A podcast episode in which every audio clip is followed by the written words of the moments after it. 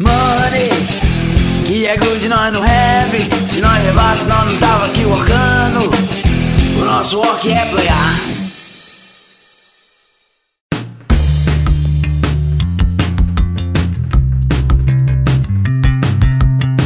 Fala galera, bem-vindos ao terceiro Nosso Work é Playar, o podcast que fala do backstage da indústria dos jogos de tabuleiro no Brasil e no mundo. E hoje, nesse terceiro episódio, nós vamos falar sobre o papel do game designer nessa indústria. No primeiro episódio, o Fel deu um resumo de como são todos os processos, desde a ideia de um jogo até o jogo chegar na prateleira da loja. E hoje nós vamos analisar mais de perto um desses processos, o game design. E hoje eu tô aqui com dois convidados de garbo e elegância que vão enriquecer essa conversa. São dois convidados de uma vez, pela primeira vez no nosso Work é Playar. Nós vamos receber aqui Sérgio Alaban.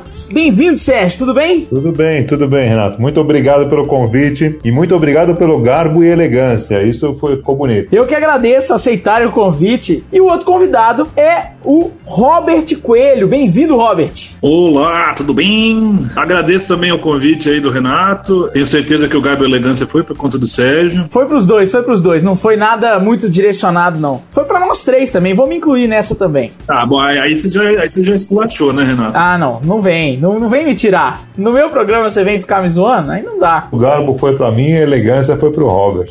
Ah, então tá dividido igualmente. Pra mim sobrou nada. Então beleza, ó, pra dar uma introduzida aí no assunto, hoje a gente vai conversar em três blocos sobre game design. Primeiro bloco, como já está sendo habitual, nós vamos conhecer os convidados. Quem são eles na, na fila do pão e na indústria dos jogos de tabuleiro. No segundo bloco, nós vamos entender o papel do game designer na indústria. E no bloco final, vamos ter perguntas específicas para cada um deles, e às vezes para os dois, sobre assuntos um pouco mais fora do escopo principal do podcast, beleza? Então, fiquem com a gente.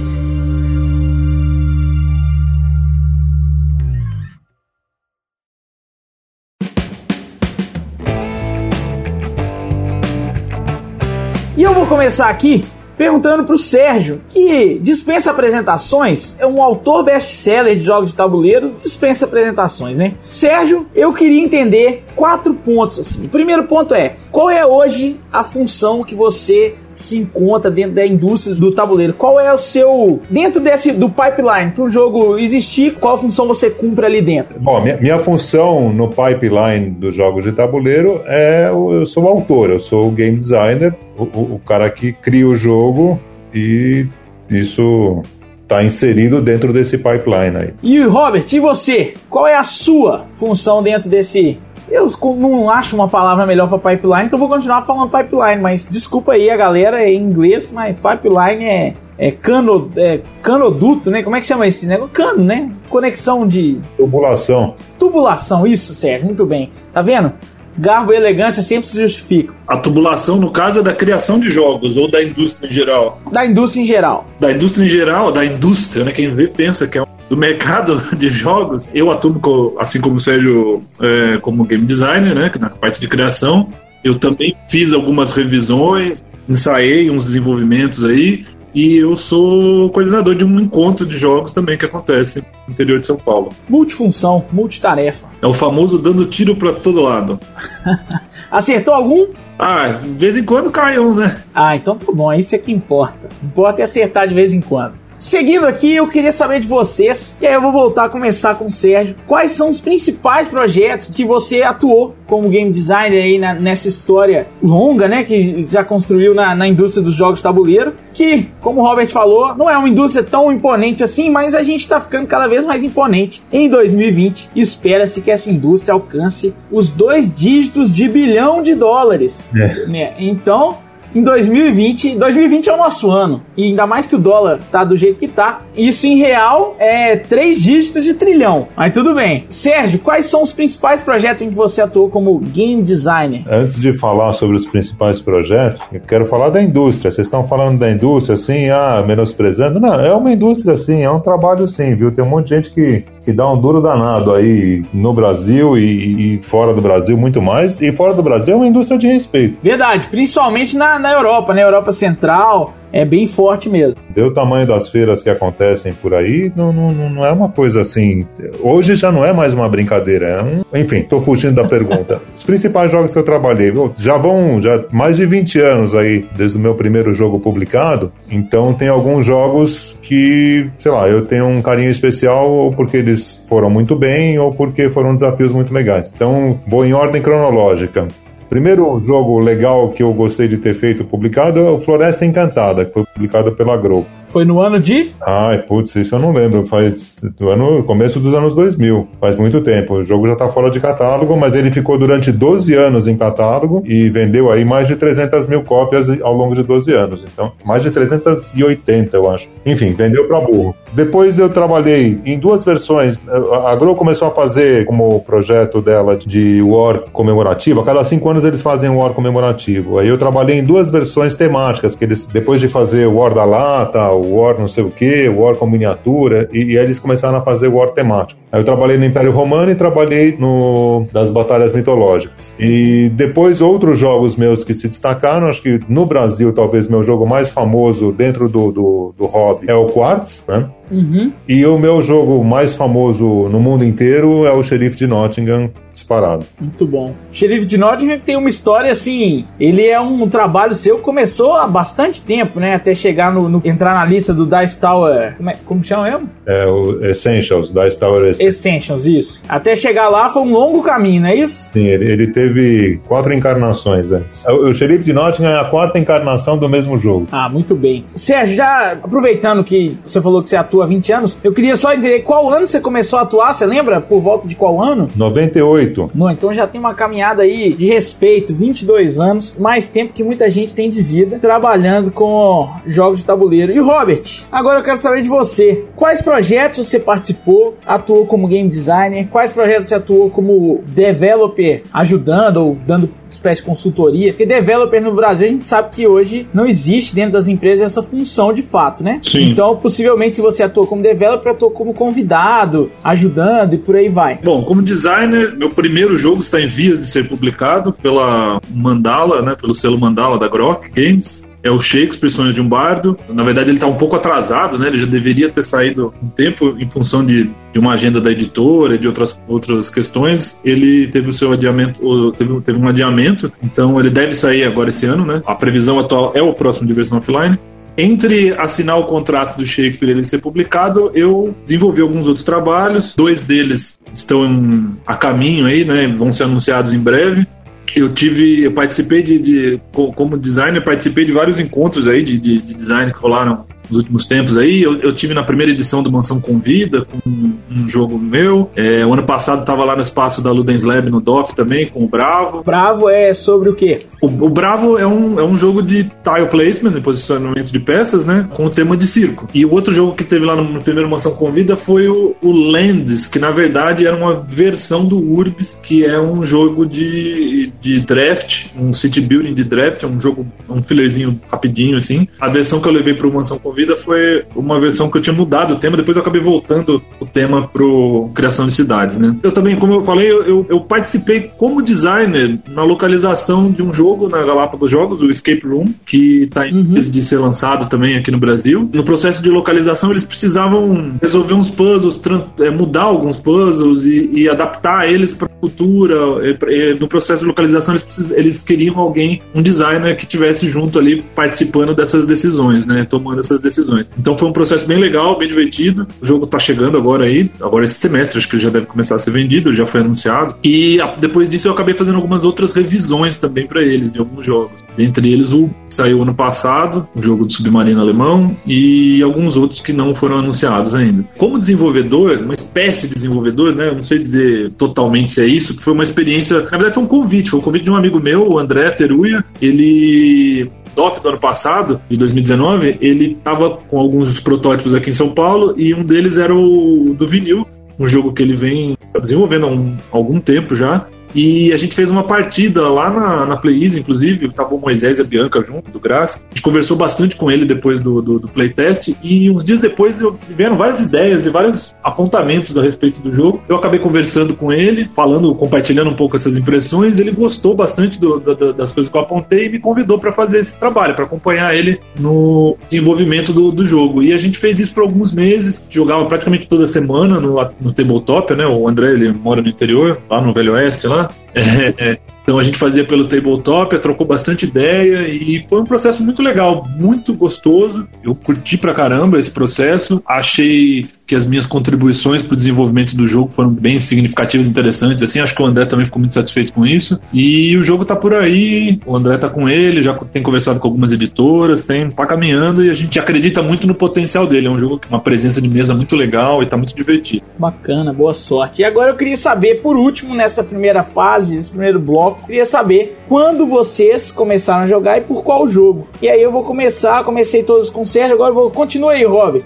Quando e com qual jogo você começou a jogar jogos tabuleiro modernos? Os modernos mesmo foi com o Catan, né? Sempre joguei, sempre curti muito jogo de todo tipo, mas eu não... Eu, eu conheci... Eu, eu descobri os jogos modernos antes de jogá-los, né? Eu descobri pela internet, eu tava procurando... O que que era? Sator, eu tava procurando Sator Arepoteneta Opera Rotas, que é um anagrama medieval, muito maluco lá, né? E tem um jogo que, que é inspirado nesse anagrama. Ah, o nome do jogo é esse anagrama. E eu tava pesquisando esse anagrama por, por um trabalho de... Eu trabalho com teatro, né? Eu sou diretor de dramaturgo. E eu caí numa página do B G G. Eu comecei a fuçar, falei, nossa, tem um jogo com esse nome. Aí eu comecei a ver...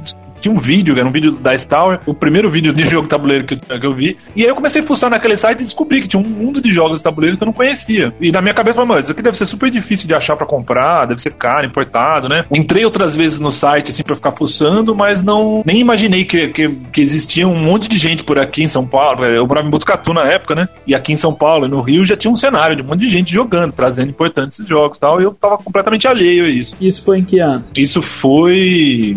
Eu não vou lembrar. É só descobrir quando que saiu o Tenet Opera Rotas, porque foi mais ou menos naquela época. dois mil e quinze, mais ou menos. Não, não, foi antes, foi antes disso.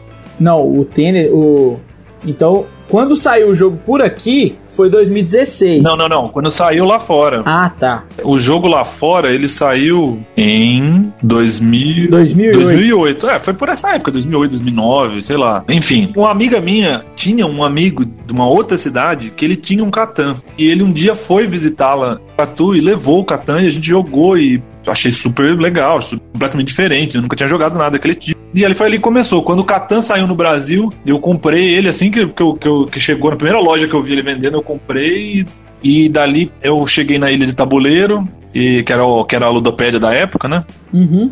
E lá tinham uns classificados, e aí eu comecei a comprar o jogo do pessoal da Ilha do Tabuleiro. Eu comecei a comprar uns importados ali que o pessoal tava vendendo, e foi assim que começou. Meus primeiros contatos com os jogos modernos foram ali. Bacana. E você, Sérgio, como é que foi? Foi um pouco antes.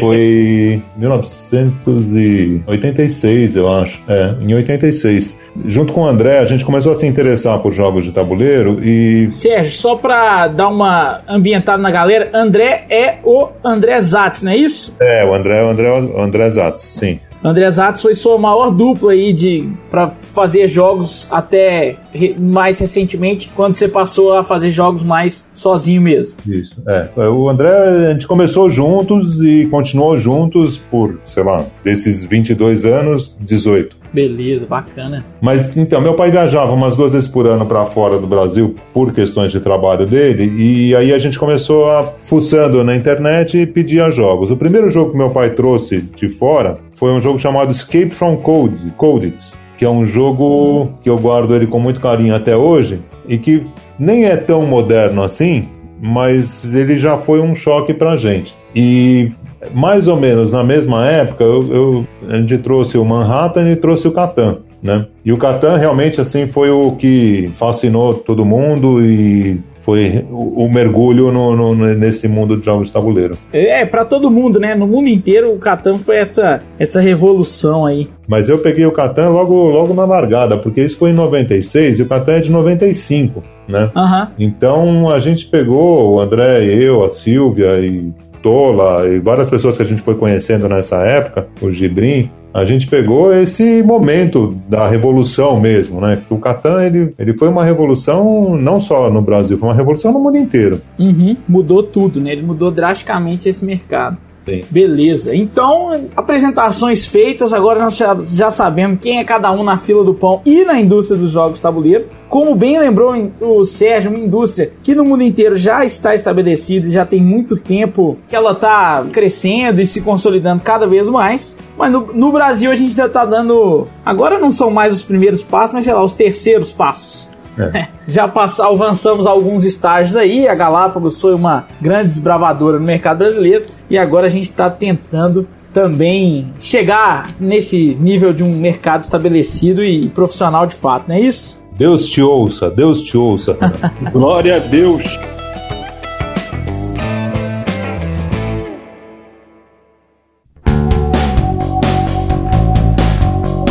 Bom, gente, agora eu queria saber de vocês algumas coisas sobre game design.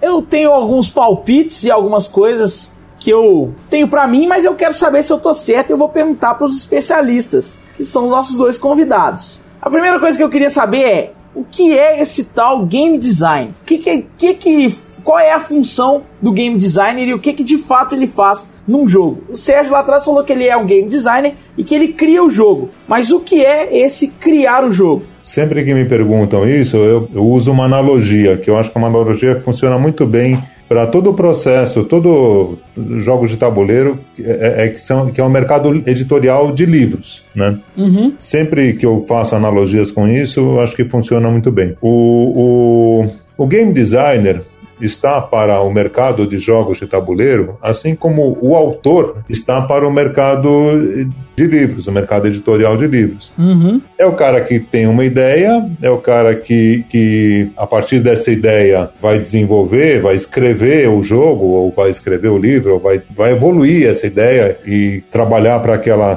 tome uma forma, e o dia que ela tiver uma forma completa, começo, meio e fim, ele vai procurar um, um editor para um, um, no caso de um autor de livros, ele vai procurar um editor de livros. E no caso de um autor de jogos de tabuleiro, ele vai procurar um editor de jogos de tabuleiro. Uhum. Do meu ponto de vista, esse é o game designer. Esse, essa é a função dele, esse é o ponto em que ele se encaixa nessa cadeia, né? Tradução de pipeline, cadeia produtiva. Muito bem, Sérgio. Aí achou. Tá vendo? É outro nível, gente, outro nível. Conversar com um profissional de verdade. Cadeia produtiva, não mais falaremos pipeline, a não ser, claro, se o cérebro der uma travada e a gente não lembrar de cadeia produtiva. Mas na cadeia produtiva dos jogos de tabuleiro.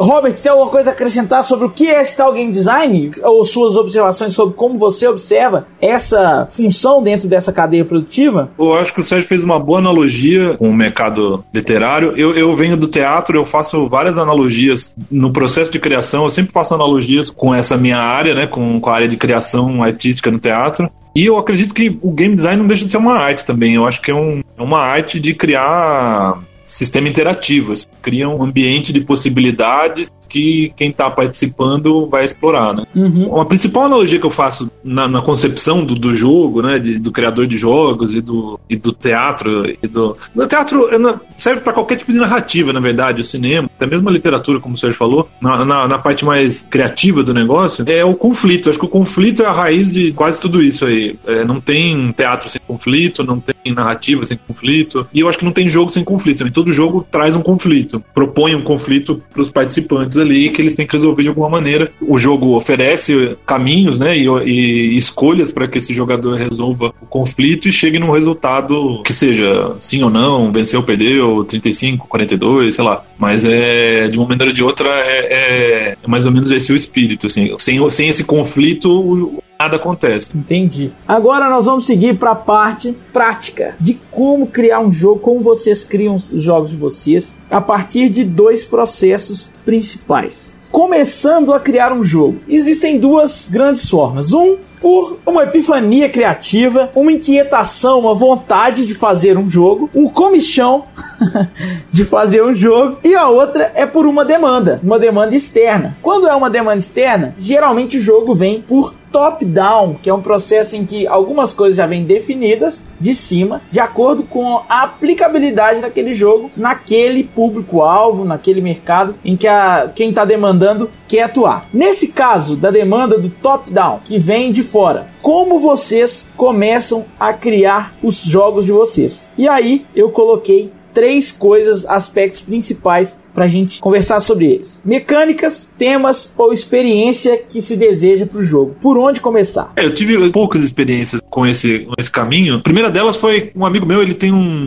circo-teatro. E quando ele descobriu que eu estava começando a criar jogos e tal, né? Tinha um jogo para ser publicado e tudo mais. Ele, ele super se interessou em fazer um jogo do personagem dele do circo, lá, né? Do palhaço do circo, para vender no circo. Ele tem uma lojinha lá do circo, vende várias coisas e tal. E ele falou, meu, vamos fazer um jogo para vender aqui no circo. Eu falei, ah, maravilha. Então a demanda era essa, era criar um jogo pro público que frequentava aquele circo-teatro. Como que eu busquei resolver essa, essa, esse caminho? Primeiro eu pensei que tinha que ser um jogo família, porque é um jogo que provavelmente ia atender uma, um, um público que não conhece jogos modernos, que não é um público gamer, né? Uhum. O jogo tinha que falar com esse público, né? Tipo, a, a, o tema do jogo tinha que ter a ver com o circo, né? Tinha é, o, trazer o circo pro jogo. E, e uma coisa é, é, que acabou sendo uma consequência da ideia que eu tive foi, foi essa parada da experiência. Experienciar ir ao circo. Então o jogo, ele era... Esse circo, ele, ele, ele tem uma característica muito interessante, que é um circo-teatro, não um circo tradicional. Eles viajam de cidade em cidade, eles ficam normalmente no mínimo três meses na cidade apresentando peças de teatro todos os dias. Uhum. Um repertório de cento e lá vai cacetada peças. Então eles ficam lá no mínimo noventa dias apresentando uma peça por dia. São seis dias por semana, seis peças diferente. Então eu já comecei a criar o jogo por aí. O jogo, no que consistia o jogo? Ele simulava a ser um circo na cidade e você tentava conseguir ingresso para peça que melhor atendesse as demandas da sua família. Então cada jogador tinha uma família, cada família gostava de determinados temas e toda semana abria a fila de ingresso para comprar. É uma característica do circo, inclusive, também, que os ingressos vendem bem e às vezes esgotam rápido. Então tinha, a dinâmica era mais ou menos essa. Você tentar conseguir os ingressos que traziam os temas que a sua família família gostava de assistir. E existia uma pontuação, um set collection aí desses temas e tal. Era interessante porque trazia o universo do circo pro jogo, então todos os nomes de todas as peças estavam no jogo. Então quando o cara jogasse, ele ia lembrar das peças que ele assistiu, das peças que ele gostou mais. Essa foi uma, foi uma primeira experiência que eu tive. Eu gostei do resultado, achei que o resultado ficou legal, apesar de ele não ter, no final das contas, o, o projeto tá lá com ele ainda. Ele não fez ainda a publicação do jogo para vender no circo. E aconteceu de, de recentemente ter criado algum, pensado alguns jogos e estou desenvolvendo um deles para uma, para uma demanda de aplicação de, de, de propriedade intelectual, mas esse caso é um pouco diferente porque era uma ideia de jogo que eu já tinha ela mais ou menos. E se adaptou. É, eu só precisei continuar desenvolvendo uma, uma ideia que eu já tinha... Então era, era, se encaixava perfeitamente. Eu só apliquei o tema e daquela propriedade e fui, e fui desenvolvendo. Esse jogo deve ser anunciado em breve aí pela Bucaneiros. Muito bom. E aí, Sérgio, você, quando vem essa demanda top-down, a de fora, como é que funciona? A experiência que eu tenho com essa demanda de fora, ela está muito mais ligada ao mercado de massa do que ao mercado de hobby. E que foi, na verdade, onde eu comecei trabalhando lá atrás, quando a gente, é, é, é, o André e eu começamos, é, não, não, não tinha o mercado de hobby desenvolvido no Brasil. A gente está falando de noventa e oito, começo dos anos dois mil. Mas tinha o mercado de massa, quer dizer, a Grow já existia, a Estrela, enfim, fabricantes de jogos, de, brinque, de brinquedos e jogos, e que publicavam jogos novos todos os anos. A gente chegou Chegou nesses fabricantes meio que é, primeiro oferecendo nossas ideias, né? Então a gente desenvolveu as nossas ideias, levou lá, apresentou, não foram publicadas. Em compensação, os fabricantes, esses fabricantes, é, é, principalmente a Toyster e depois a Grow, eles perceberam que a gente tinha aí uma capacidade criativa, uma vontade de trabalhar e começaram a fazer demandas. Uhum. No começo, para nós, essas demandas, elas não eram demandas assim, ah, olha, eu preciso de um jogo assim, assim, assado, e, e o orçamento é tanto, eu vou te pagar tanto e faz o jogo. Era meio assim, ó, já que você tá afim de fazer jogos, ao invés de fazer o jogo, qualquer jogo e trazer para mim, ó, eu tô precisando de um jogo assim, assim, assado, esse tema. Ele jogava algumas ideias que eram coisas que ele gostaria de ter na linha dele, seja pelo tema, seja pela característica do jogo e tudo mais, e a gente meio que abraçava isso e falava assim, bom, para fazer qualquer coisa e depois não ser publicado, ou para fazer uma coisa que o cara tá me sinalizando que ele gostaria, vou tentar fazer isso, né? Então era meio assim, tipo, o cara mandava, parecia meio game jam, assim. O cara mandava, dava umas sugestões, invariavelmente era de temas, né? E aí a gente bolava um jogo. Um, uma dessas coisas que acabou até sendo publicado o jogo, o, o Eduardo Panhelo, o dono da, da Toyster, numa reunião ele falou, putz, sabe que um jogo que eu achava que seria super legal, que se existisse, não sei o quê? Jogo pra contar de um a dez em, em, em vários idiomas diferentes, né? Pô, criança gosta de contar de um a dez em idiomas diferentes. Como é que... Será que dava pra fazer um jogo com isso? Eu acho que era um jogo legal. Bom, a gente aceitou, a gente meio que aceitou o desafio. E, e acabou bolando um jogo que chamava de um a dez em dez idiomas. A gente fez uma pesquisa legal pra, pra... E teve vários aspectos divertidos durante esse projeto, né? Mas era uma demanda muito informal. Esse caso foi uma, uma demanda que ele meio jogou assim e a gente simplesmente mordeu a isca e foi atrás e fez. Mais pra frente, a gente começou... Primeiro que a gente foi ganhando experiência e começou a ter demandas mais concretas, né? É, é, e aí as demandas mais concretas eram melhores e piores num sentido em outro. Melhores porque elas eram mais concretas e porque eram mais certas. Assim. Tipo assim, ó, eu, quando o cara fala assim, eu vou fazer um jogo, eu quero fazer um jogo para contar de um a dez em vários idiomas, ele não tá assumindo compromisso nenhum com a gente. Então, se eu não levar nada que ele ache super legal, ele não vai publicar, né? Agora, se o cara vem e fala assim, olha, tô fechando o filme da Disney que vai sair, o novo filme da Pixar, preciso de um jogo assim, assim, assado, tal faixa etária, tal custo, tal limite de componentes, etc e tal, ele tá circunscrevendo bem uma, uma coisa que ele precisa e que ele vai publicar, né? E aí é meio certo que você vai fazer e o cara vai publicar. Então é, é, já é uma demanda um pouco... um pouco melhor. Ela é, o lado ruim dela é que ela é muito fechada, como eu estou te dizendo, assim, é, é um jogo que vai ter que custar tanto, a caixa é essa, pode ter no máximo tantas cartas, o cara define o produto para você, o tema é esse, o storyboard é esse, faz o jogo aí. Ele só não assume o compromisso de, de, de publicar, mas ele está pedindo para você, não está pedindo para outra pessoa também, e, e é uma relação de confiança grande, no sentido que ele sabe que você vai entregar para ele um jogo decente num prazo razoável, porque é, é, enquanto é uma coisa especulativa, ah, acho que é legal ter um jogo assim, é, é pro dia de São Nunca. Mas quando o cara te chama para uma reunião e fala, ó, eu tô fechando, o jogo vai ser publicado em tal momento, até tal data você tem que estar me entregando o jogo, embora não tenha, só, só faltou o contrato assinado, mas... a demanda está aí explícita. E, e é legal porque você trabalha sabendo que o jogo vai ser publicado, né? E o, o lado ruim disso é que, e até no, no nosso histórico, André e eu, que a gente foi se frustrando depois de um tempo, é porque a gente tinha essa sensação, eu levo um monte de ideias minhas para os editores e tudo que eu consigo em troca é, é de, são demandas.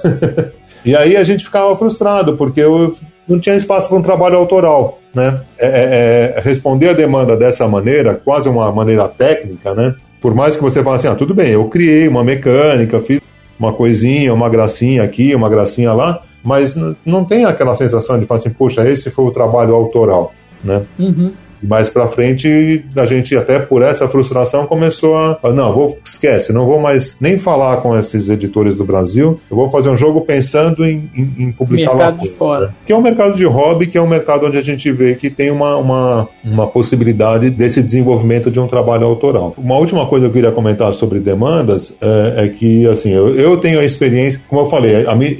Eu sei que existe demanda para o mercado de hobby também, é que eu, eu nunca tive, nunca recebi, então eu não tenho essa experiência profissional. O, o, mais ainda no mercado de massa, eu tive dois tipos de experiência. Experiência de jogos em que vem a demanda e eu vou desenvolver o jogo e não tem compromisso nenhum do editor publicar esse jogo, mas está meio implícito que ele vai publicar e eu vou ganhar royalties por isso, eu vou assinar um contrato de licenciamento e essa mecânica é minha, beleza. E é legal quando a mecânica fica nossa, porque eventualmente essa mesma mecânica consegue ser republicada com outras roupagens, né? E isso, isso acontece. E tem a demanda com preço fechado. mercado. É, por exemplo, que foi o caso do, do, do, do War, né? Os dois War que eu fiz para a Grow, eu gostaria muito de ter recebido royalties, mas eles não abriram essa possibilidade, eles falaram assim, olha, a demanda é essa, circunscreveram todo o projeto, o prazo, etcétera, e você me faz uma proposta financeira para isso. Então a gente fez um, uma proposta, um orçamento, calculando mais ou menos quanto, sei lá, enfim, a gente tentou calcular de algum jeito quanto que isso poderia valer em termos de trabalho, né? Uhum. E aí ficou acertado, paga um sinal, paga um saldo depois que entrega, enfim, um contrato de trabalho.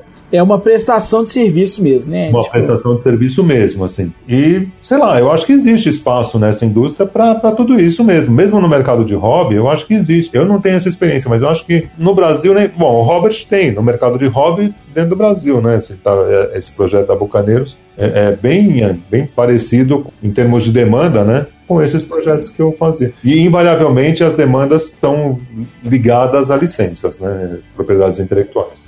E aí, passando para o próximo, que o próximo é quando tem a liberdade criativa absoluta, que é quando você tem a epifania, tem o comichão de criar um jogo. Por onde se começa? Tema, mecânica. Robert, por onde se começa? Eu, eu não começo em lugar nenhum. A epifania que começa. Pela epifania. É, começa pela epifania. E, e qual, é, qual é a epifania mais comum? Por tema ou por mecânica? Normalmente comigo o que acontece, eu acho que é por mecânica, eu acho que eu, é uma é, putz, seria legal se tivesse um jogo que fosse assim, assim, assim, sabe? E aí a partir disso começa a gerar uma ideia de jogo. E você, Sérgio, começa mais por onde? Pessoalmente, eu, eu, eu sempre comecei mais pelo tema. E existe é... diferença nesses dois trabalhos? Começar mais pelo tema e mais pela mecânica? Acho que sim. Existe porque quando a epifania é mecânica, você tem já um caminho apontado ali pra começar, né? Quando é pelo tema, você atira pra vários lados, né? Você pode experimentar, você vai experimentar coisas que vão dançar melhor. Eu, eu falei também, eu falei que é mecânica, mas eu não tenho certeza, não. Porque eu já, eu já lembrei de uns três jogos aqui que foi por tema. Não, mas vamos de mecânica que tá tudo certo. E aí, Sérgio, qual que é a diferença que você acha que é a principal? Antes de, de falar sobre a diferença, é... é... É, ele tá brincando é da epifania ser pelo tema e tudo mais. Eu acho que é muito é, é muito pessoal, assim, cada, cada pessoa tem a sua característica, um é mais cartesiano, o outro é mais humanista e, sei lá, é, é, eu acho que é da característica da pessoa, então funciona melhor de um jeito ou de outro, mas não tem obrigatoriedade nenhuma de, de ir por um lado ou por outro. É, é, inclusive nesses dois pontos de partida eu gostaria de acrescentar um terceiro, que uma vez eu vi o Bruno Catala falando, que a epifania poderia começar pelos elementos do jogo, e ele fala que o King Dominos começou com as pecinhas de dominó, né? Uhum. Então o material, né, à disposição, de repente ele também pode ser o ponto de partida para essa epifania. É, mas ilustrando bem, enfim, pensando nessa questão de partindo da mecânica ou partindo do tema, eu, eu vejo, pensando no, no, no meu processo, quando eu começo pelo tema, eu vou tentar primeiro expandir esse tema ao máximo, tentar ver que que são, quais são as possibilidades desse tema, é, é, como é que ele pode se desenvolver, para onde, enfim, o que, que, que é esse universo e o que, que pode ter de interessante dentro desse tema. E a partir desse exercício normalmente mental de expandir esse tema, podem surgir quais são as interações interessantes dentro desse tema, e a mecânica acaba sendo uma resposta natural para essas interações. Eu gosto de ler muito entrevista de autor, e aí numa entrevista do Reiner Knizia, que ele descrevia bastante isso, e, e, é, e é meio incrível você pensar que o Reiner Knizia comece a desenvolver um jogo pelo tema.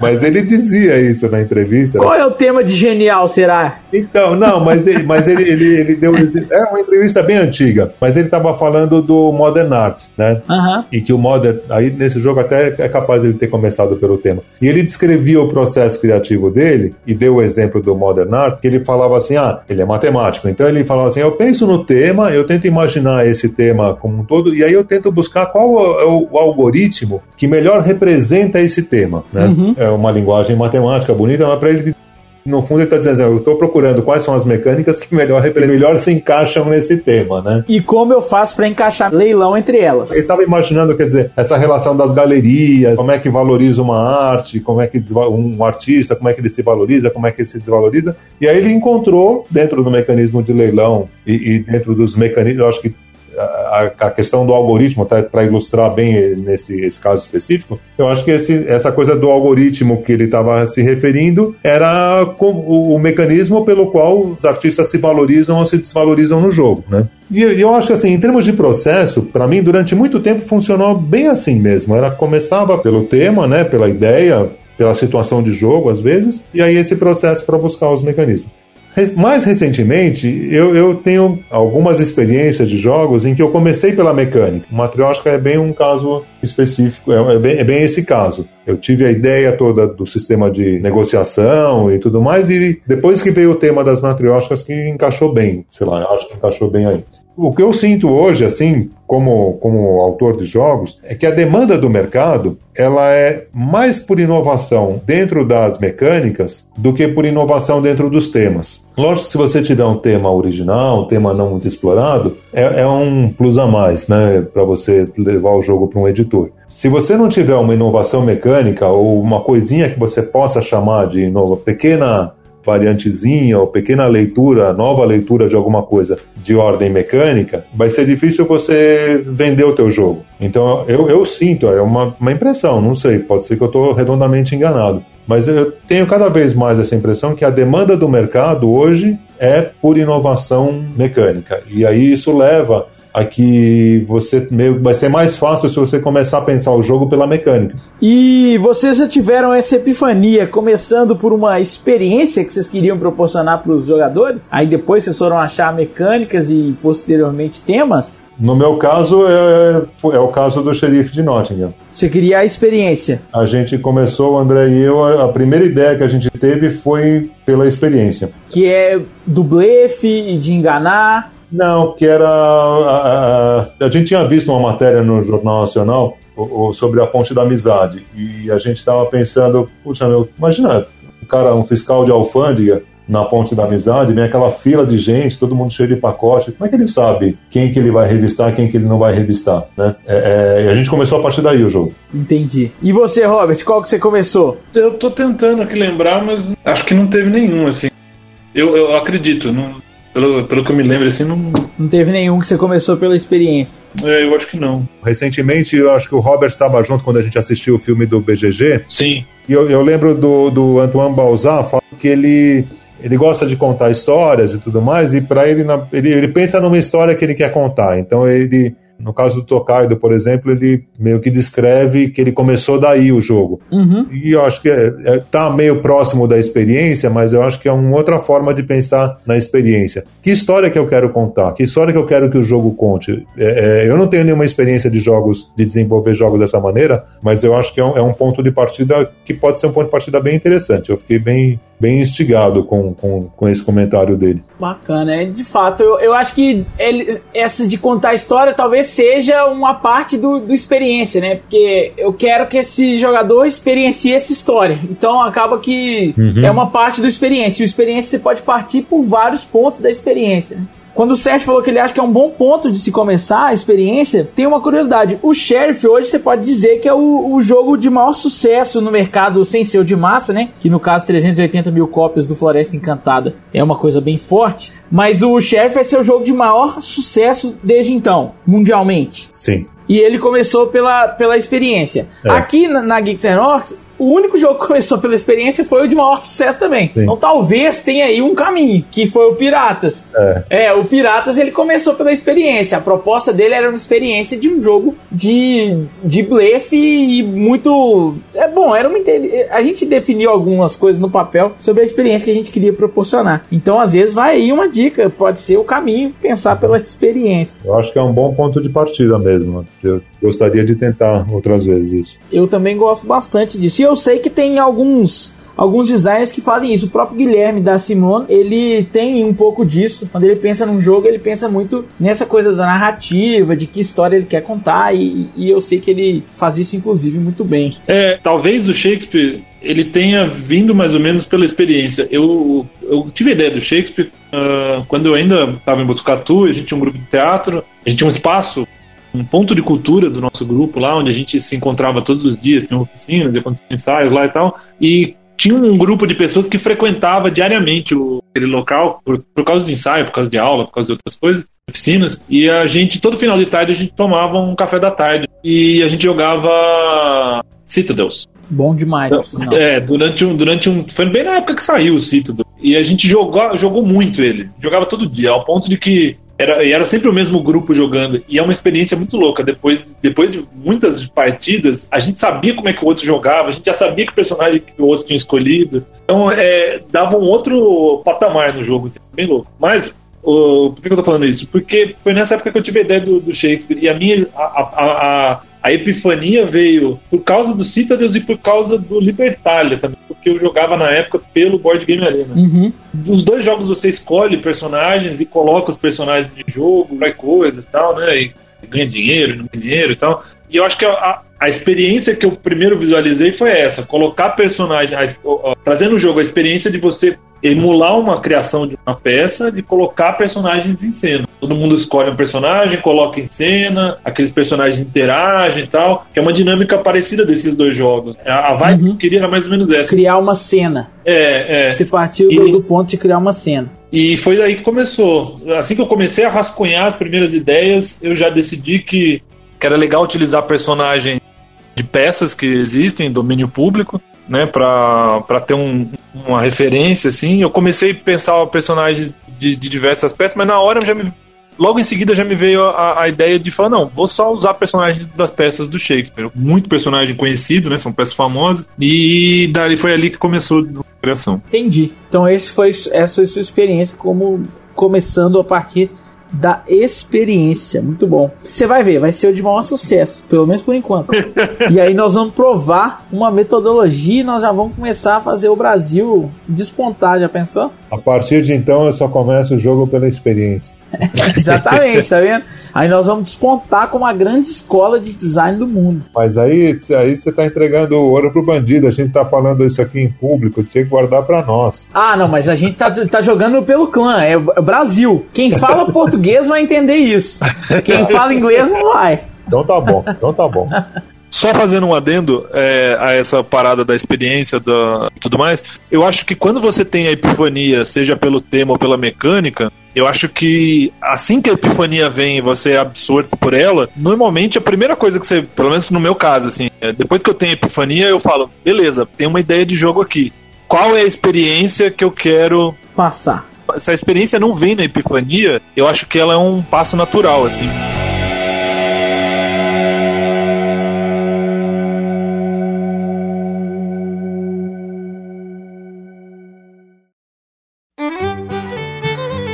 E agora nós vamos para a parte bem mais técnica, que é o durante o processo. E aí eu queria entender como vocês fazem o durante. Quais técnicas são importantes para se aplicar durante um desenvolvimento para que o jogo saia do ponto inicial para o ponto em que você quer chegar? E aí eu vou começar com o Sérgio. Qual, quais são essas técnicas, Sérgio? É, eu não conheço.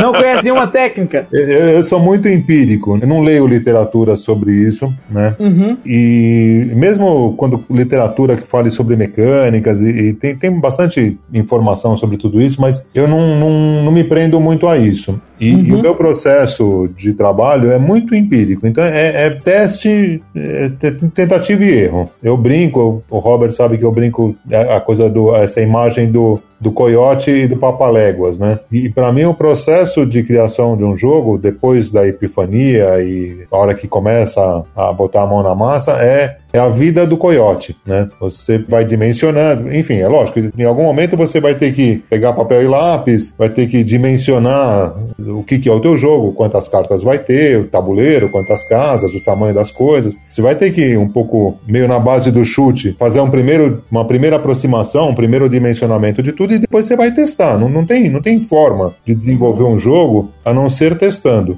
E aí você vai testar, isso não vai funcionar, e aí você vai começar a ter um monte de tentativas e erros e interações sucessivas em que você vai afinando isso e, e modificando, e você pode sair de A e chegar em Z, ou você pode sair de A e chegar em A dois. Uhum. Se você começou melhor, você vai terminar mais perto de onde você começou. Se você começou muito mal, possivelmente você vai terminar muito longe de, de onde você começou.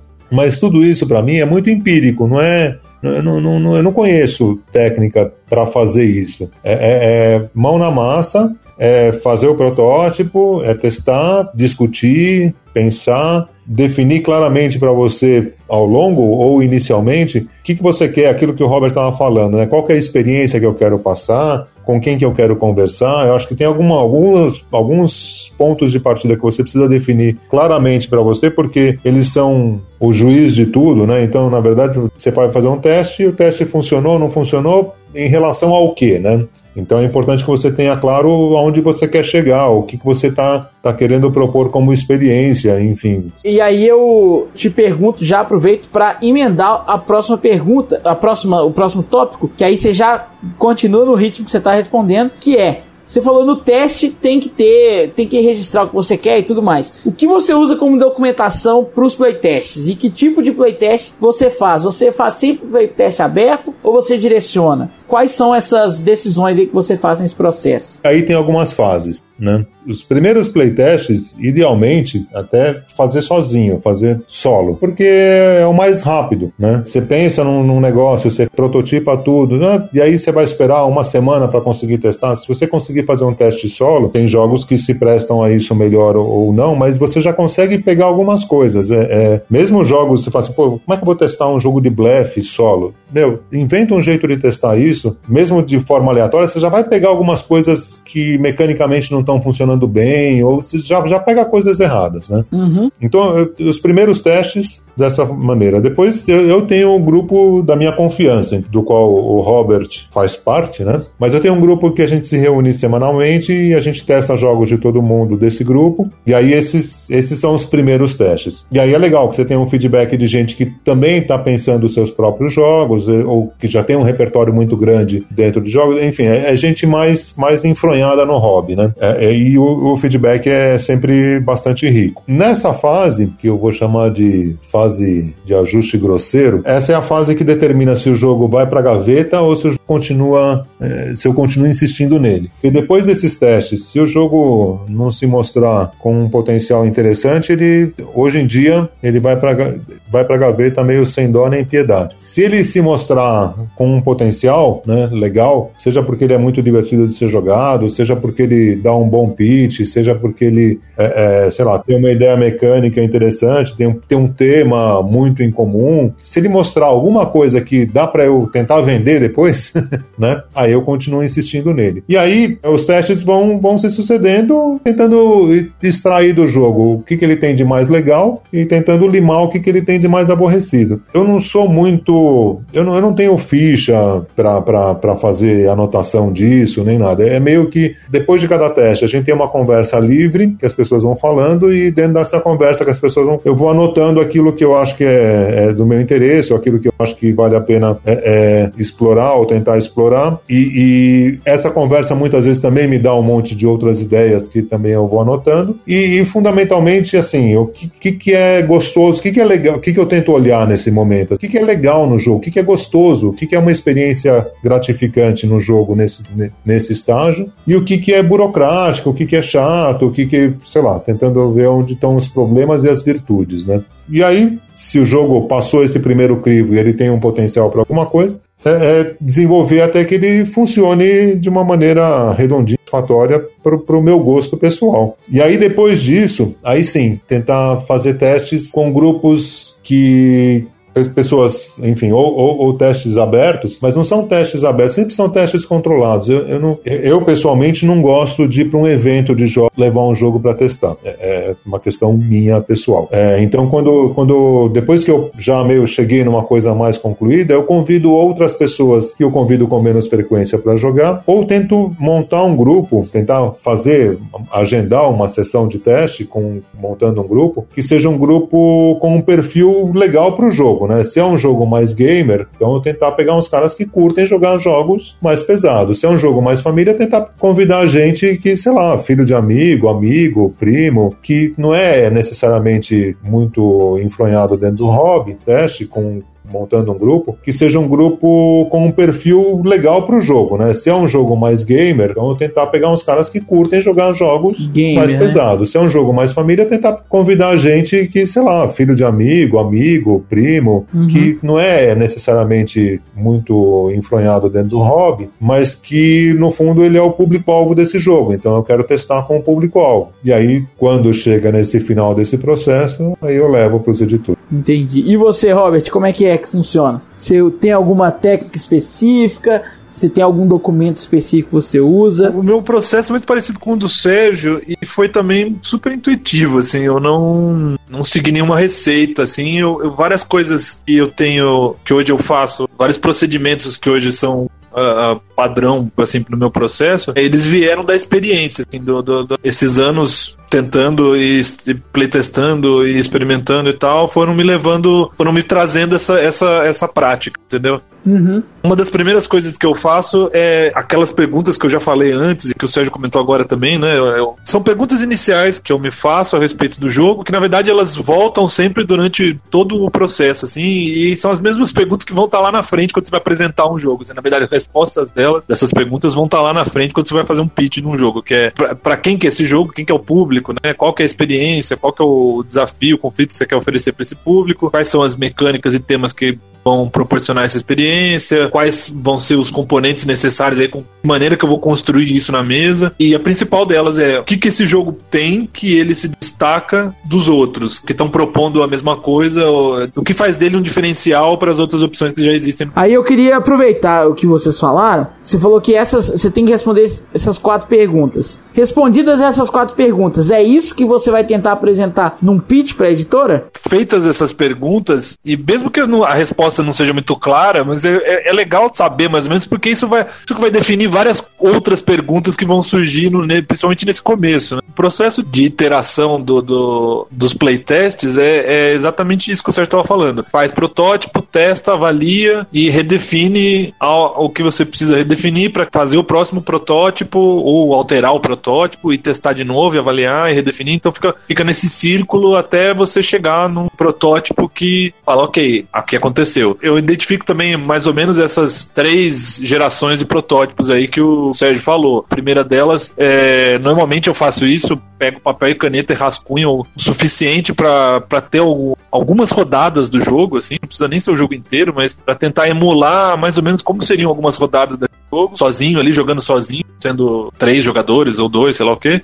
É um rascunho de rodada. Nesse rascunho de rodada já dá para ter um, já dá para perceber o que pode funcionar, o que, que não pode funcionar, ah, isso aqui tá legal. É meio que um improviso do que seria a ideia mais completa. Tendo esse primeiro rascunho funcionado ou não funcionado, ou trazendo respostas, eu, eu já crio um segundo rascunho. É, às vezes eu tento testar com alguém, normalmente eu faço isso com a Amanda aqui em casa, é, eu falo, ó, testa essa ideia aqui comigo, a gente faz algumas rodadas, ela já dá uma impressão ali, e dali que eu vou começar a fazer um primeiro protótipo mais elaborado. Não, na, nada, é, às vezes é também com papel e caneta, mas às vezes é alguma coisa impressa, mas bem cru, sem arte, um ícone, número e tal, e eu acho que nessa essa segunda geração desse protótipo mais elaborado, que é, eu acho que é mais, que mais a, a que toma mais parte no processo, que é onde o jogo vai mais morrer e renascer várias vezes. Normalmente eu faço isso com grupos fechados, né? No, como o grupo que o Sérgio falou, que eu faço parte lá, outros amigos que a gente se reúne para testar também. Normalmente eu, eu, eu, essa versão roda, eu rodo com essas pessoas e, e vou fazendo esse, esse processo de iteração aí, de protótipo, teste, avaliação e redefinição,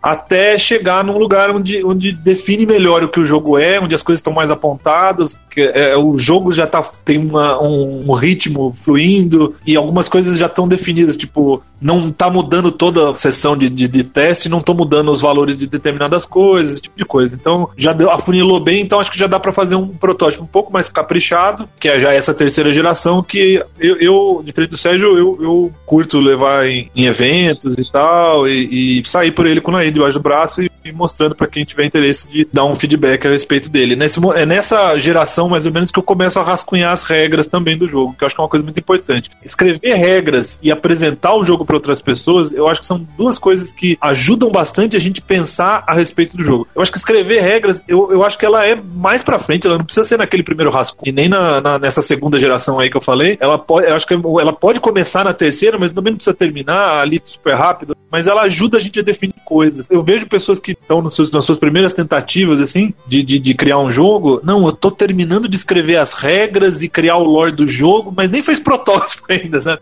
E é, tipo, é exatamente o contrário. Você vai fazer essas regras lá na frente, quando você já tem bem mais definido o que é o jogo. Entendido.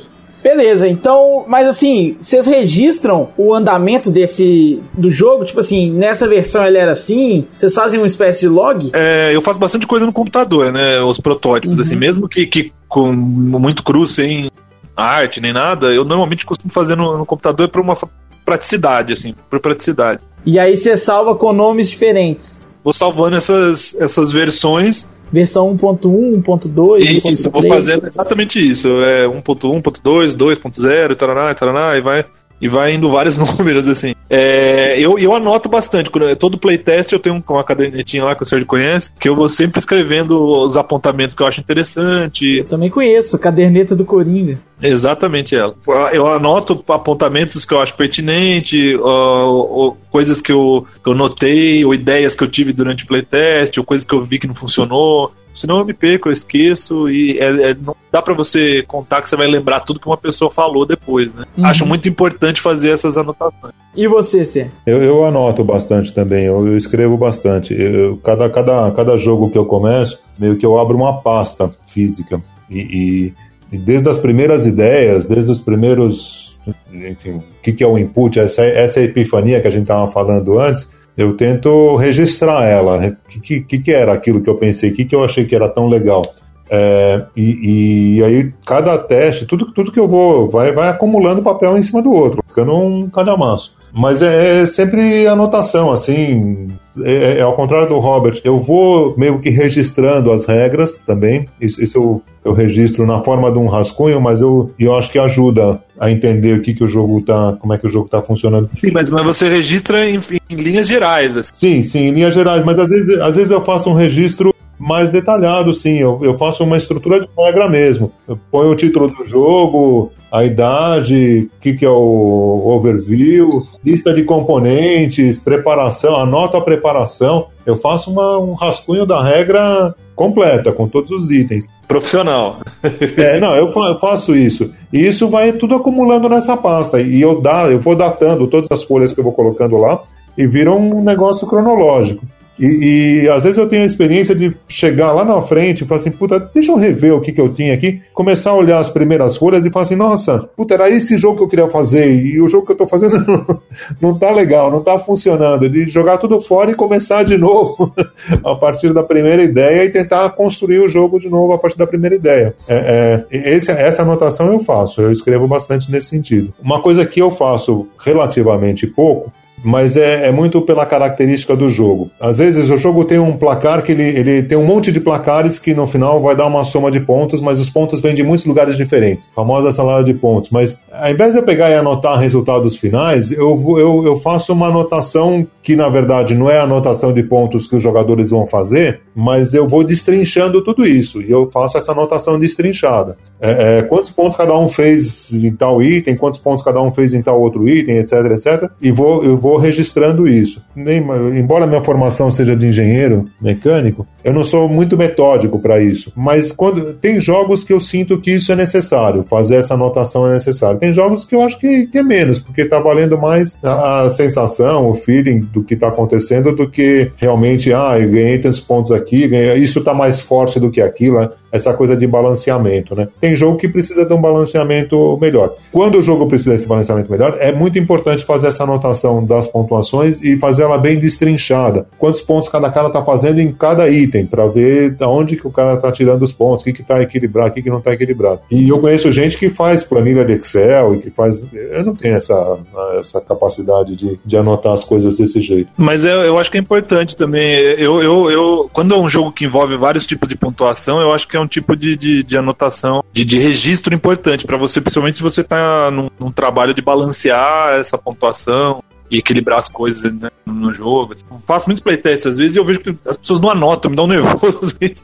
É, é então, porque eu, eu acho que tem coisas, tem coisas que a gente consegue perceber assim, só jogando, mas tem coisas que, que é legal ter um registro e dependendo do tipo de... Que, em que estágio que está o desenvolvimento do jogo que você está fazendo, é importante você registrar quanto tempo de jogo tá tendo, sei lá, o ritmo que tá acontecendo naquele jogo, é, é, a, a, a perceber coisas, por exemplo, jogo que envolve, que tem elementos de sorte envolvendo, será que tá equilibrado, tá apropriado o uso da sorte no jogo? Será que não tem algum elemento no jogo que, tipo, tá se resolvendo, você fica lá quarenta e cinco minutos jogando um negócio pra um elemento de sorte nos últimos cinco minutos do jogo definir quem ganha o jogo? É, isso é uma coisa que, eu, que, que às vezes as pessoas não têm uma... uma uma leitura disso, e essas interações entre os jogadores, as escolhas que eles têm durante o jogo, como que eles estão escolhendo, como que eles estão fazendo escolhas, quais são as escolhas que estão acontecendo ali, é, tá repetitivo, tá dinâmico, é, tá se sustentando o conflito até o final do jogo, são as coisas mais da, da história que tá sendo contada no jogo, né, a perceber como que a história tá acontecendo, como que aquele jogo tá acontecendo, de como que as pessoas estão interagindo e se relacionando com ele, porque isso eu acho que é uma coisa que, como eu falei, você pode sentir isso sem precisar notar nada, mas é legal você ter essa percepção e de, de alguma forma procurar registrar isso.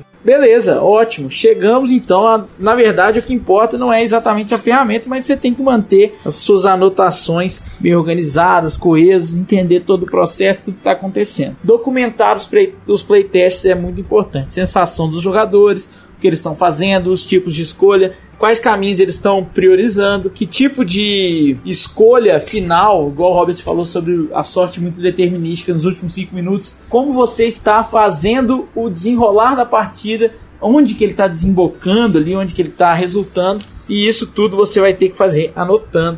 É isso aí. Agora, vamos para o momento de publicando por uma editora, que eu acho que é o caminho que tanto o Robert quanto o Sérgio mais fizeram, mais não, né? Sempre foi o que fizeram. Não publicaram por eles próprios nenhum jogo ainda, quem sabe, né? Não sei se vocês estão com essa ideia ruim, mas... Acabei de desistir. Só pra dizer, não é muito bom mesmo não, tá? Mas eu queria saber qual é o momento do, da criação em que você fala o seguinte: agora eu vou parar de mexer nesse jogo, porque a partir desse ponto só vale a pena eu voltar nesse jogo se ele tiver com o contrato assinado. Ou seja, só vale a pena eu fazer ajustes finais. Em qual, qual nível de, de protótipo? Às vezes no, no final do segundo nível do protótipo, vocês separaram o protótipo em três estágios, né? Ao concluir o segundo estágio, é onde você para e vai apresentar para a editora, ou é em outro momento?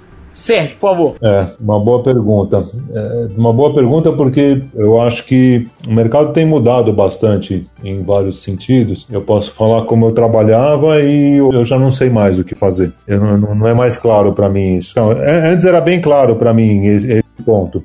É, é, por exemplo, na primeira encarnação do Xerife, é, era, era bem claro para mim que eu tinha que desenvolver o jogo ao máximo possível. Eu tinha que chegar no jogo assim que eu jogasse ele à exaustão, jogasse com muitos grupos, que eu visse as pessoas todas se divertindo muito com o jogo, que o jogo funcionasse muito bem, que ele fosse assim pronto, do meu ponto de vista, pronto para ser publicado, assim, que, que caísse na mão do editor e o editor não precisasse mexer uma vírgula. É, é, inclusive, como eu estava, o André e eu nessa época, a gente estava se aventurando a mandar os jogos para fora, e aí a gente não ia ter a oportunidade de apresentar o protótipo nós mesmos, a gente escrevia todas as regras, fazia teste de leitura das regras, né, para ter certeza que a hora que o jogo chegasse lá fora, é, a, hora, a hora que alguém quisesse jogar esse jogo, conseguisse de fato jogar, né? Tudo, tudo, tudo muito bem detalhado, tudo muito bem explicadinho e que não, não, não desse erro nenhum. É de fato quase o produto final. É, ou seja, a gente desenvolvia o máximo, máximo, máximo que a gente conseguia.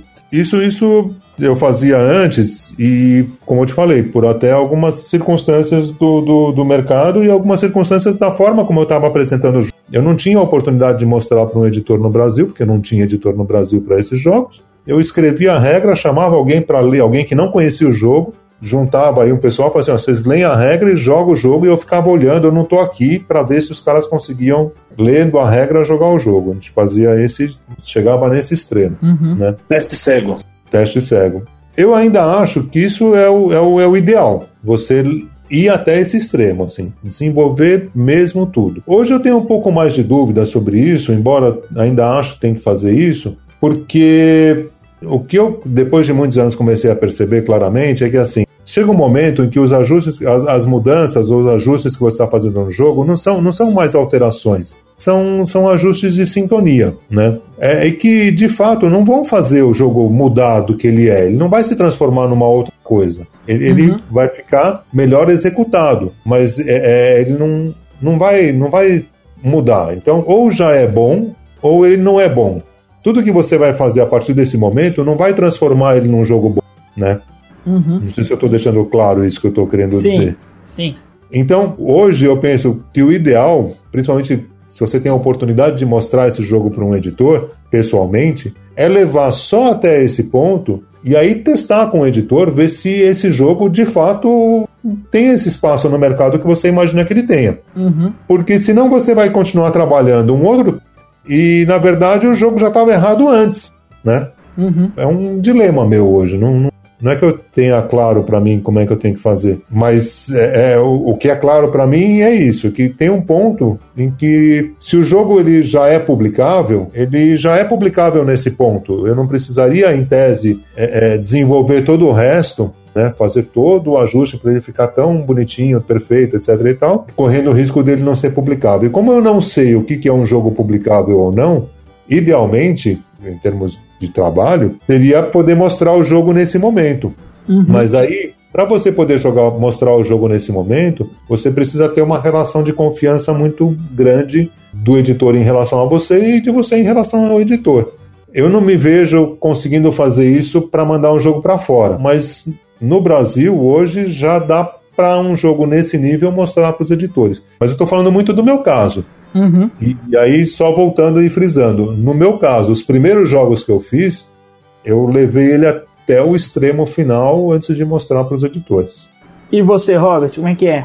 Eu, eu concordo com o Sérgio, eu acho que você tem que, você tem que ter uma, pelo menos uma proposta elaborada, e aquelas respostas, aquelas, as respostas daquelas perguntas que eu falei lá atrás, bem claras, assim, para você apresentar um jogo, né? Para quem, para qual público que é, que experiência que está funcionando, por que ele se destaca, né? E num estágio daquela terceira geração de, de protótipo lá, que, que o jogo já está fluindo, você põe o jogo na mesa e ele acontece. O mercado nacional agora tem um momento onde a, as editoras estão começando a, a trazer títulos nacionais, é, é um passo mais lento do que a gente gostaria, mas tem acontecido, as editoras se interessam em ver protótipos e, e têm publicado jogos nacionais, então existe um espaço para isso. É, apesar de a gente falar, nossa, cada semana aparece uma editora nova, mas a gente tem um número, em comparação com, com, com a Europa, por exemplo, a gente tem um número X de editoras, né? Lá fora tem quantas vezes esse X, né?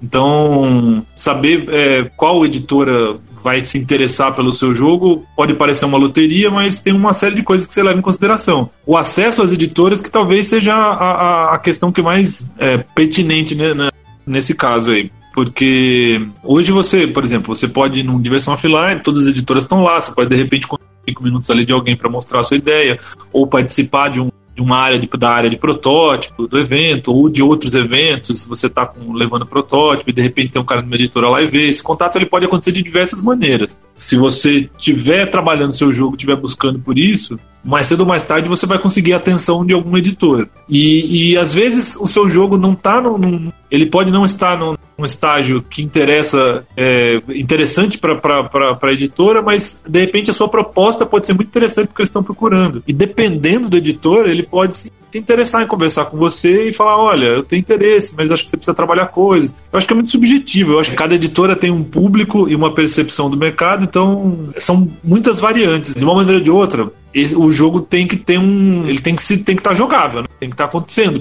Não pode chegar com no, no, na primeira geração papel rascunho, ou, ou na segunda geração, ou um, um protótipo de segunda geração que ainda tem muita coisa para ser definida. Eu acho que ter esse protótipo mais, mais elaborado, às vezes até ter uma, uma, uma cell sheet, é, sheet, como é que fala? Como é que é a pronúncia? É uma folha de venda. Sheet. Sheet. É, dá uma alongadinha, mas sem alongar muito. É, não se alongue tanto. É, às vezes tem um, tem um, uma, uma, uma folha dessa já produzir uma folha dessa já ajuda você a definir bastante, né, como, como que você vai apresentar o jogo, né? Mas eu acho que a percepção dessa situação toda, perceber quais são, quais são as demandas das editoras, qual é a demanda do mercado, como que o seu jogo está se encaixando, como que ele, o que, que ele está oferecendo e tal, eu acho que é, é, ter essa a percepção de tudo isso, eu acho que é o que vai é, mostrar para você o, o momento certo de, de, de procurar alguém para mostrar o seu projeto, né? Últimas considerações, Sérgio. Você quer deixar um recado final?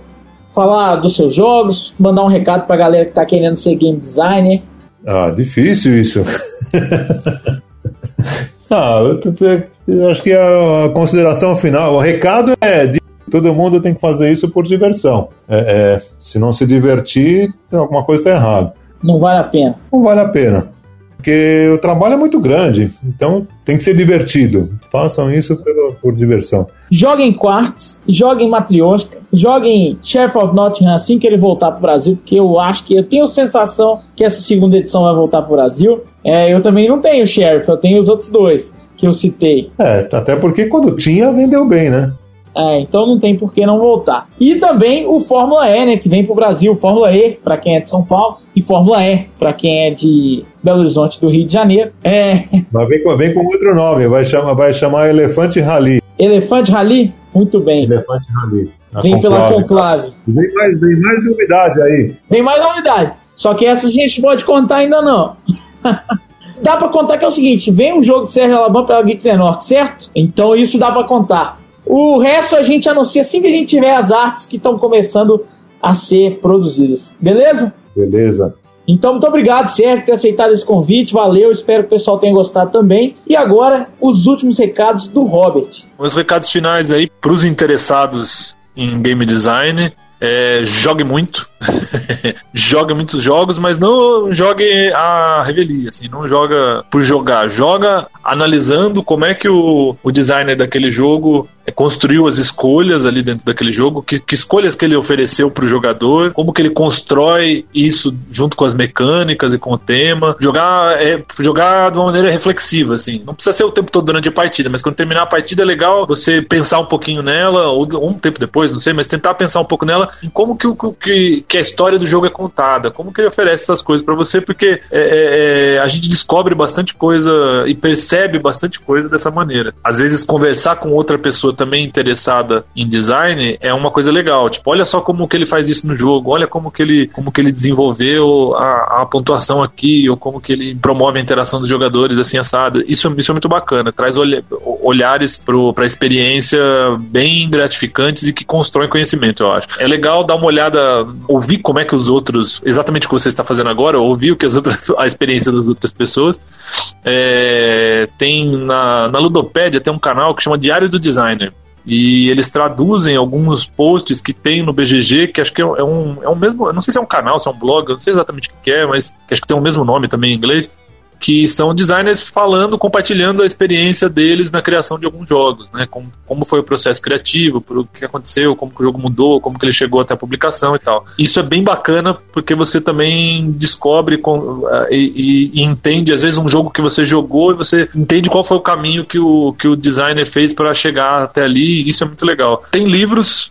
Tem livro, tem uma vasta bibliografia aí, não tem muita coisa em português, mas tem poucos aí que são interessantes, é, os poucos que tem são interessantes. A gente tem uma, uma, uma série de livros que chama Regras do Jogo, da editora Blucher, Blucher, não sei exatamente como é que é a pronúncia, mas são quatro volumes, é, eles, eles falam, não falam só de... de, de a maioria dos, da, da literatura que você vai encontrar de game design sempre vai falar de eletrônico, e eles falam bastante de eletrônico, mas eles falam bastante de jogo analógico, né? De jogo, é, jogo de tabuleiro, jogo de carta e tal. Inclusive tem depoimento do Knizia, do Richard Garfield, tem, tem várias coisas bem legais. É um negócio bem bacana, ele dá um panorama bem legal sobre as várias relações do jogo. É, é um, uma série bem bacana. Dei sorte que eu comprei a, a, esses quatro numa, numa feira do livro da Unesp, paguei bem barato.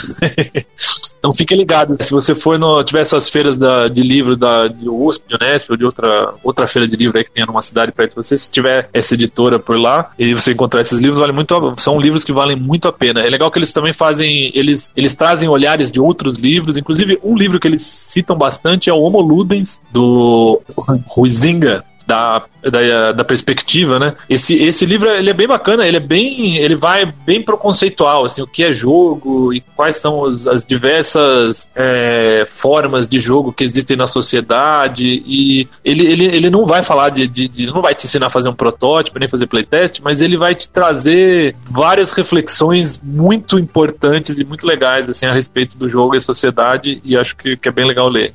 É, é um jogo um pouco, é um livro um pouco mais uh, denso, assim, não é denso, ele, é que ele, ele vai para uns outros caminhos, assim, mas é, é, é uma, uma literatura, uma experiência bem legal, eu, eu recomendo. E tem um que tá vindo aí pela Grok, né? A Grok vai, vai publicar um, um, o Building Blocks of Tabletop Game Design, que ele, na verdade, ele é uma, uma enciclopédia de mecanismos, né? Um, é, eles mudaram é um... a forma de entender mecânicas. Eles não, é. né? Dois caras, um é o Jeff, o Jeff Engelstein, o outro não lembro quem é. É o Isaac Shalev, Isaac Shalev. Ele é, o, ele é um dos caras do Ludology, não é? Ou não? Do, do quê? Do Ludology, podcast do... É, eles têm, eles têm um, tem um podcast, é. Pois é, eles, eles mudaram um pouco a perspectiva pela qual eles analisavam as mecânicas. E eles distribuíram mecânicas em oito grandes blocos que todo jogo tem. Então, por exemplo, ele fala de objetivo. É um dos blocos. Objetivo, como ganhar o jogo, né? E aí o como ganhar o jogo tem várias coisas que eles chamaram de mecânicas para formas de vencer o jogo. E por aí vai, é um pouco, uma análise um pouco diferente da, da que o B G G antigamente usava, e agora o B G G, inclusive, está usando o próprio Building Blocks of Tabletop Game Design. É, é legal que ele, tra- ele traz, ele, ele aponta, ele dá vários exemplos, ele cita vários jogos, né? E, uhum. e promove essa reflexão. É aquilo que eu falei, é jogar e pensar a respeito, refletir, ver o que, como é que funciona, porque você vai aprender bastante fazendo isso, né? Uhum. Então é isso. Gostaria de deixar como último recado para vocês o seguinte: eu não falei em nenhum dos outros podcasts, mas eu vou falar agora. O nosso Work a Playar tem um grupo no Telegram para tratar dos assuntos falados no podcast e a gente se aprofundar mais, é, e a gente conversar mais. Eu estou distribuindo alguns materiais lá de resumo. Eu vou distribuir uma folha de log de muda- alterações é, para os, os playtests depois desse...